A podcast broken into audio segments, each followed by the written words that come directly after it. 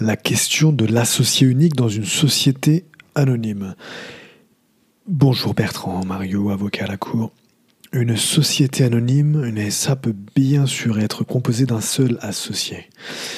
Bien que nous parlons d'actionnaires pour le ou les détenteurs d'une fraction du capital d'une société anonyme, si elle dispose que d'un associé, il se dénomme associé unique. Cela est dans la loi.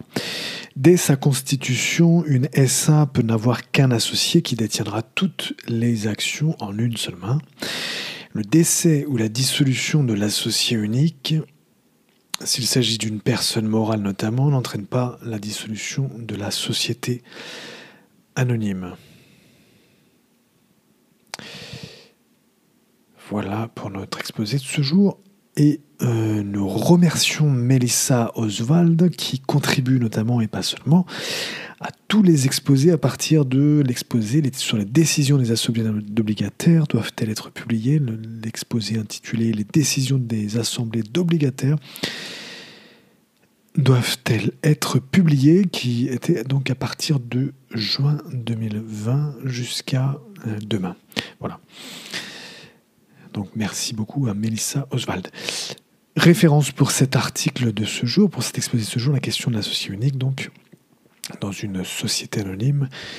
Il s'agit donc de se reporter à l'article 410-1.1, alinéa 2, 3 et 4 de la loi du 10 août 1915 sur les sociétés commerciales, tel que modifié, qui dispose donc lorsque cette société ne comporte qu'une seule personne, celle-ci est dénommé associé unique.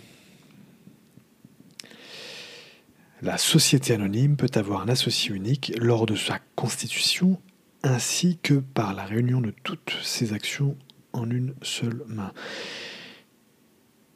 Ensuite, l'article en question 410-1 renchérit et indique le décès ou la dissolution de l'associé unique n'entraîne pas la dissolution de la société. Voilà pour l'article 410-1.1, alinéa 2, 3 et 4 de la loi du 10 août 1915 sur les sociétés commerciales telles que modifiées. Et vous pouvez aussi, comme référence, vous reporter à notre article précédent, euh, qu'est-ce qu'une société anonyme, Bertrand Mario Avocat. Et donc, il s'agissait aujourd'hui, pour finir, de la question de l'associé unique dans une société anonyme. Bertrand Mario, avocat à la Cour. À très bientôt.